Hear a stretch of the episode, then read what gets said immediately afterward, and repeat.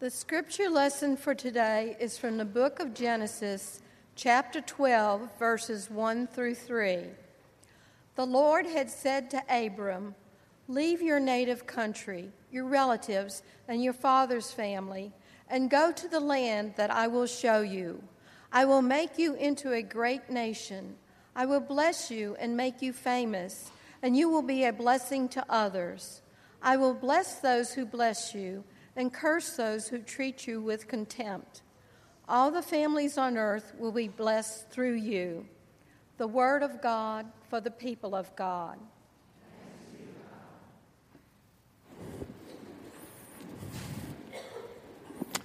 Thank you so much, Helen. Appreciate that. Well, good morning, Parkway Heights. How are you doing this morning? Happy July 4th uh, to each and all of you. And, uh, you know, before I uh, begin to share a few things on, on this day, uh, I just want to say thank you. My heart is full of gratitude today. Uh, Vicki Kibido, you're an awesome SPRC chair, and, and you worked very. Where are you, Vicki? Yeah, give her a hand. She did a great. Yeah. I want you to know how much I appreciate you making uh, me and my family feel so welcome, and um, uh, you just you've just been great for weeks, really. Now we've been working hard on this. It's the SPRC's job is either the easiest or the hardest job in the whole church. And uh, appreciate all that you've done. Also, thanks to our staff. Thank you so, so much. This, uh, there's a lot of gift and talent and love and passion on our staff. I can tell that already.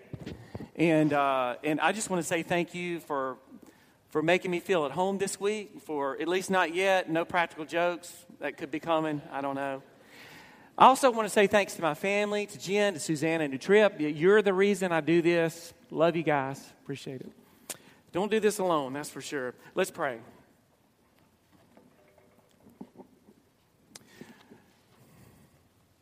Dear God, be with us as we venture out. Um, help us to be free on this day that we remember our freedoms,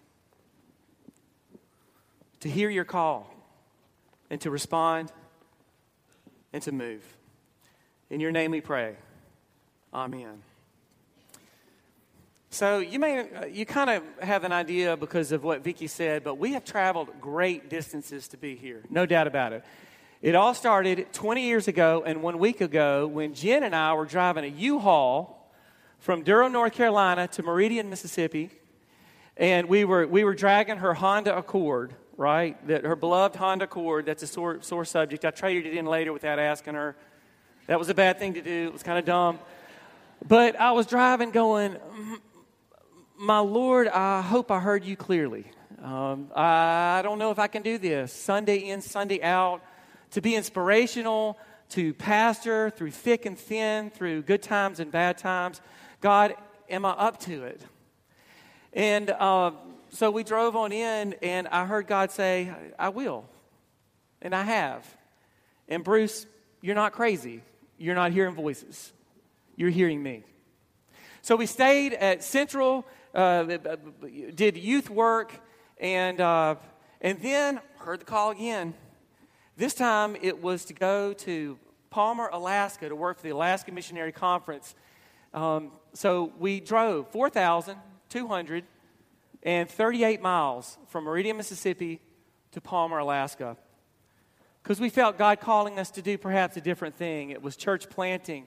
I remember a, a cute, wonderful little old lady at Meridian. And she said, You're going where for your next point?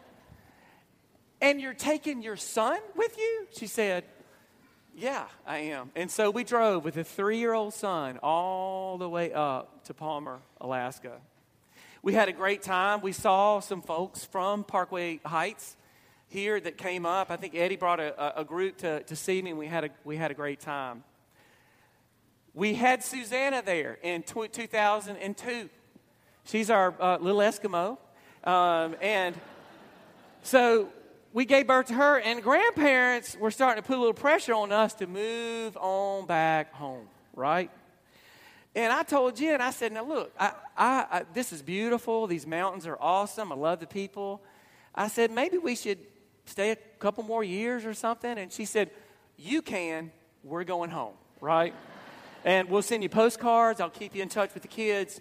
You can either come with us or not, right? So we drove back to good old Hattiesburg to serve at Court Street, an awesome and amazing group of people there, amazing little slice of God's kingdom there. But we moved from Palmer, Alaska to Hattiesburg, Mississippi in June, and I almost died. My blood got real thick in Alaska, but we did, and we moved. And I kept wondering, God, am I hearing things? Am I hearing you right? And God says, I will. I will work for you. I'm doing the work through you continue to obey and hear. So we were here, and then the bishop called. And after my fifth year here at Court Street, I was asked to go to Parkway Hills, where we were there for seven years. I got to be my older sister's pastor. That was fun. That was good. I got to tell stories. A lot of times, though, she, would, she wouldn't be there. I'd tell her, Isn't that right, Liz? And she wouldn't be there. But Barry grew up Baptist, so he came to church every Sunday. So he would go back home and tell Tell Liz what I said. But it, it was a great thing to be with Liz and Barry and my family. And then just a few weeks ago, just a few weeks ago, my district superintendent, Dr. Stephen Cook, called me and he, he shared with, with me the four words that when a DS shares this with you, you know, you know your life is about to change. He said, Are you sitting down? okay? I'll find a seat. And she said, You're going to Parkway Heights United Methodist Church. And I was so delighted and so grateful. I love this area. And it seems to me that as we, like Abram and Sarah, listen to God's call to move, to be moved by God, to let God work through us, so we make the way by walking together and moving. Now, how many of you are lifelong Hattiesburg residents or close to it? How many of you have moved around just about as much as my family has? Raise your hand. Oh, yeah, that's right. You learn a lot of things about moving uh, when you move, about patience, hard work, all that kind of stuff. Um, but you see, 3,000 years ago, when God called Sarah or Sarai and Abram, to move. Get up and go to a country, to a land I will show you. I will make you to be a father of many nations. I will bless this world through you. All of a sudden, in Genesis 12, it's, it's kind of like Genesis 1 through 11 is this panoramic view of the world in all its beauty, in all its brokenness, in all its promise. And all of a sudden, kind of like the sound of music, it focuses in on Abram and Sarai, minding their own business. They weren't planning on going anywhere. And God taps them on the shoulder and says, Move, go. They were comfortable. They must have been successful because they had a whole staff and entourage of people. But they moved and they listened. A couple of verses before in Genesis 12, it also says that they were just about to settle. They were about to settle, you know? Settle. Settle back into safety. Settle back into comfort, the lounge chair spirituality. They could have waited, you know, for a God who didn't pester them quite so much. But this God wanted them to move. And they believed God. They believed God. Now,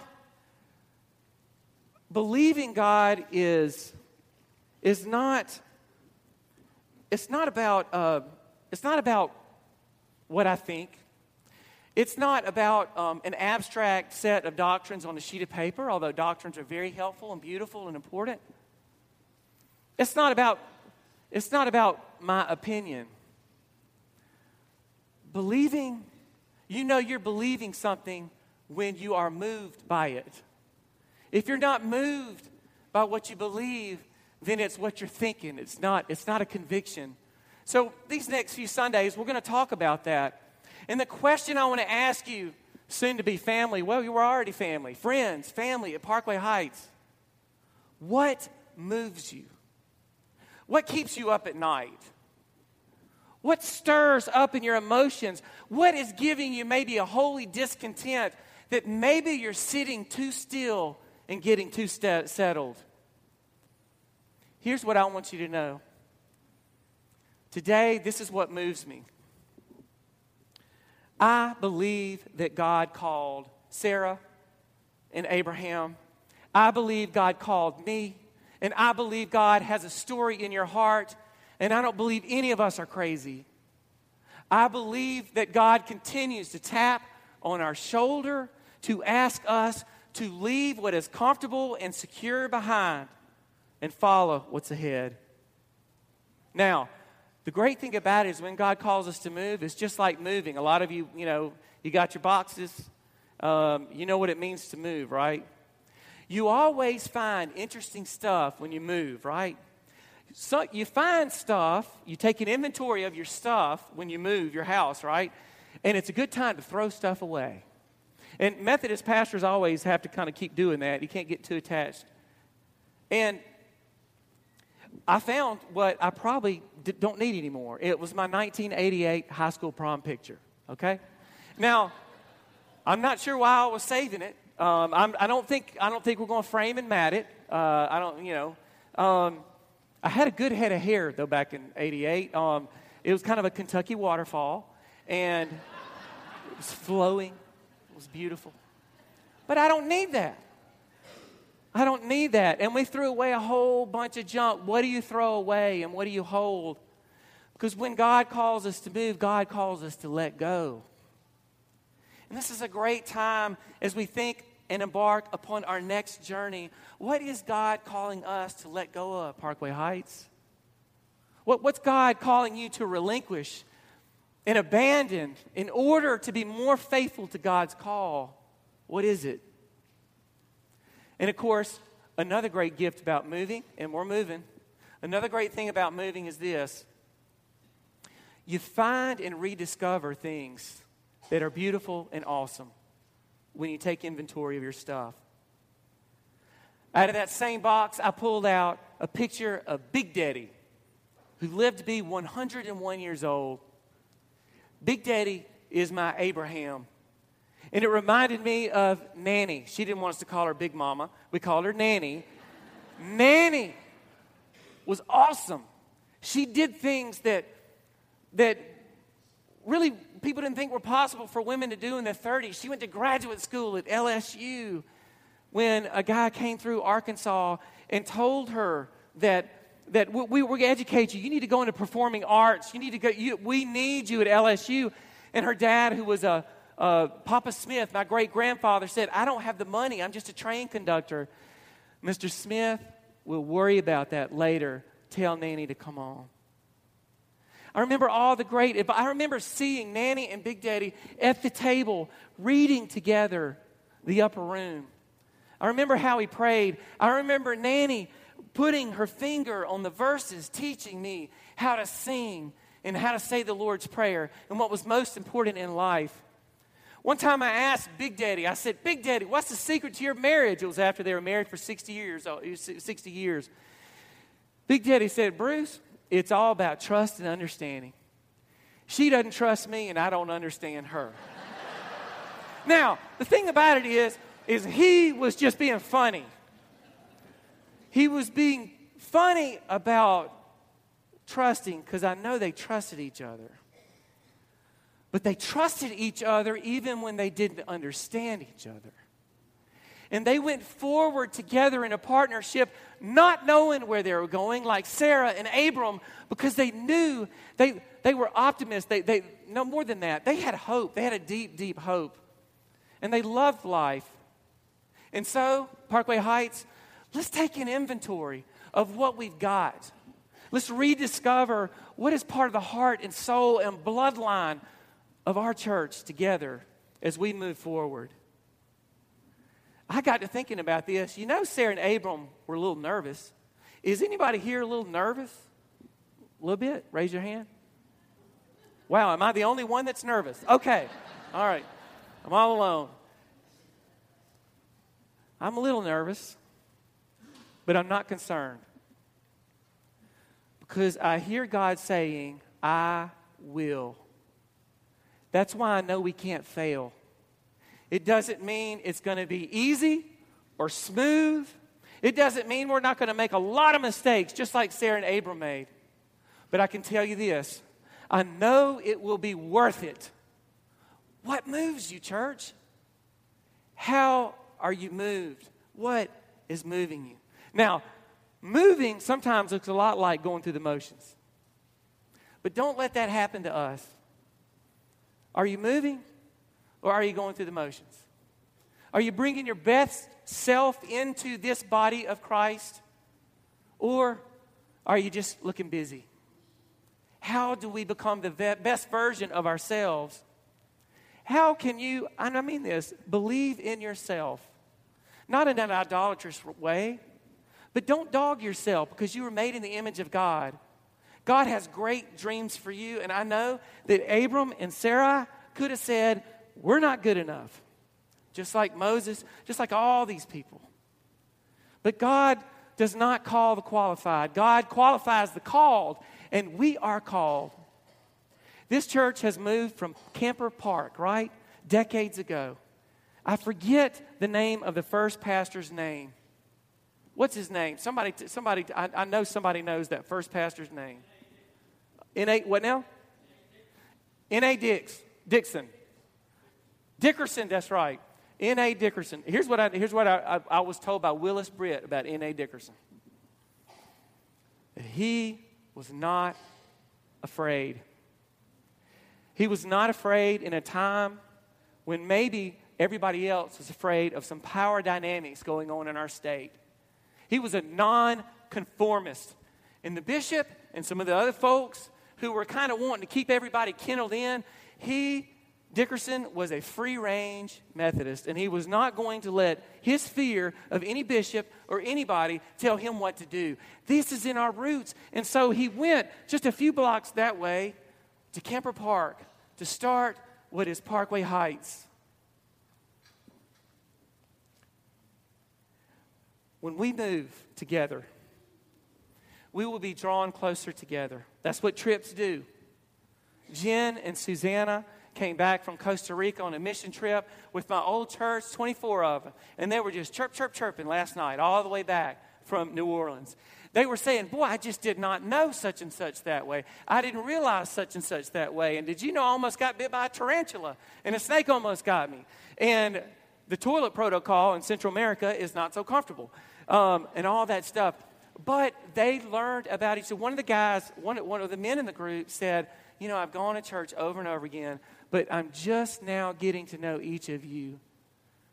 So, see, Sarah and Abraham, they were called from the known to the unknown to go boldly into uncertainty, and they were called to go into a place where strangers would become friends and friends would be family. And that's what they did. Nine years ago, nine years ago, our family was lucky enough to go on a clergy renewal. We were in Western Europe for 12 weeks, and it was fantastic. It was like, man, finally, you know, my family can, we, we can enjoy time together. And it was a beautiful and awesome time. We wound up in London, England for the last 14 days of the trip. We were there in a townhouse, and, uh, and, and we quickly got to know complete strangers that were right beside us in the townhouse. And they were uh, middle aged, older middle aged uh, uh, couple. They had two beautiful daughters in their late teens. And we got to know them so well that they were like, hey, y'all go out to dinner.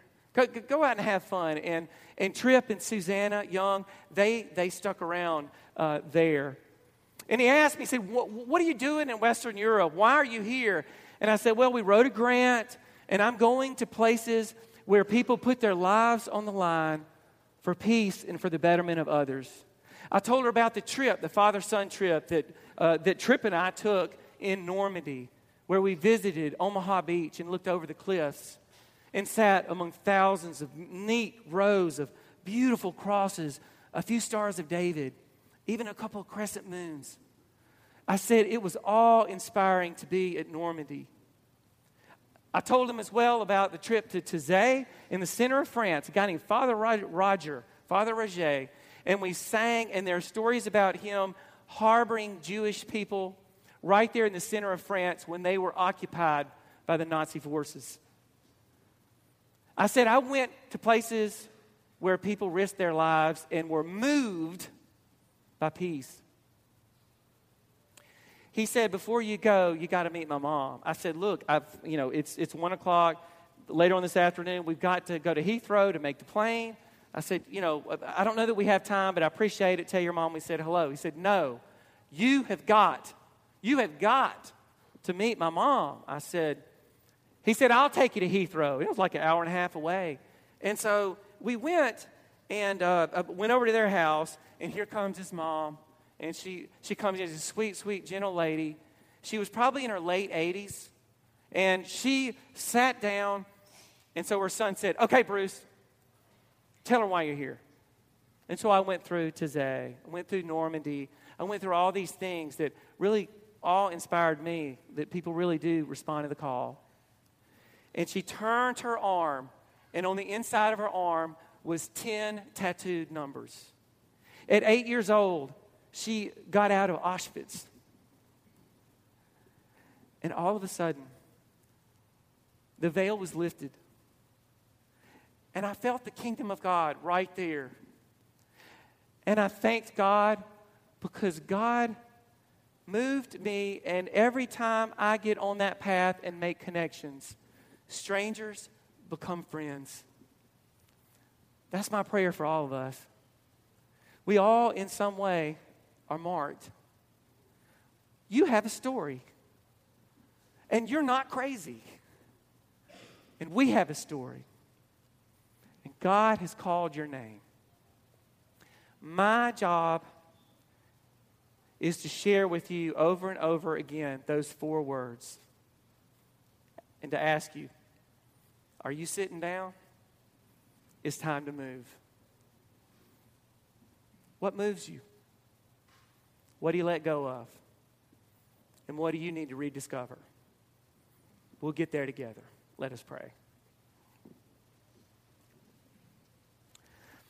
God of our journeys, you are the pioneer and perfecter of our faith. We thank you that you have called us out of ourselves, that Jesus still walks through these walls and tells us to go, make disciples, give our love, share what I've given you. Breathe on us yet again at this table. Nourish us, O God, so that we might have the courage to go where strangers are. Turn them into family. Turn the unknown, O God, into more than we could ever have imagined. Be with us all on this journey. Amen.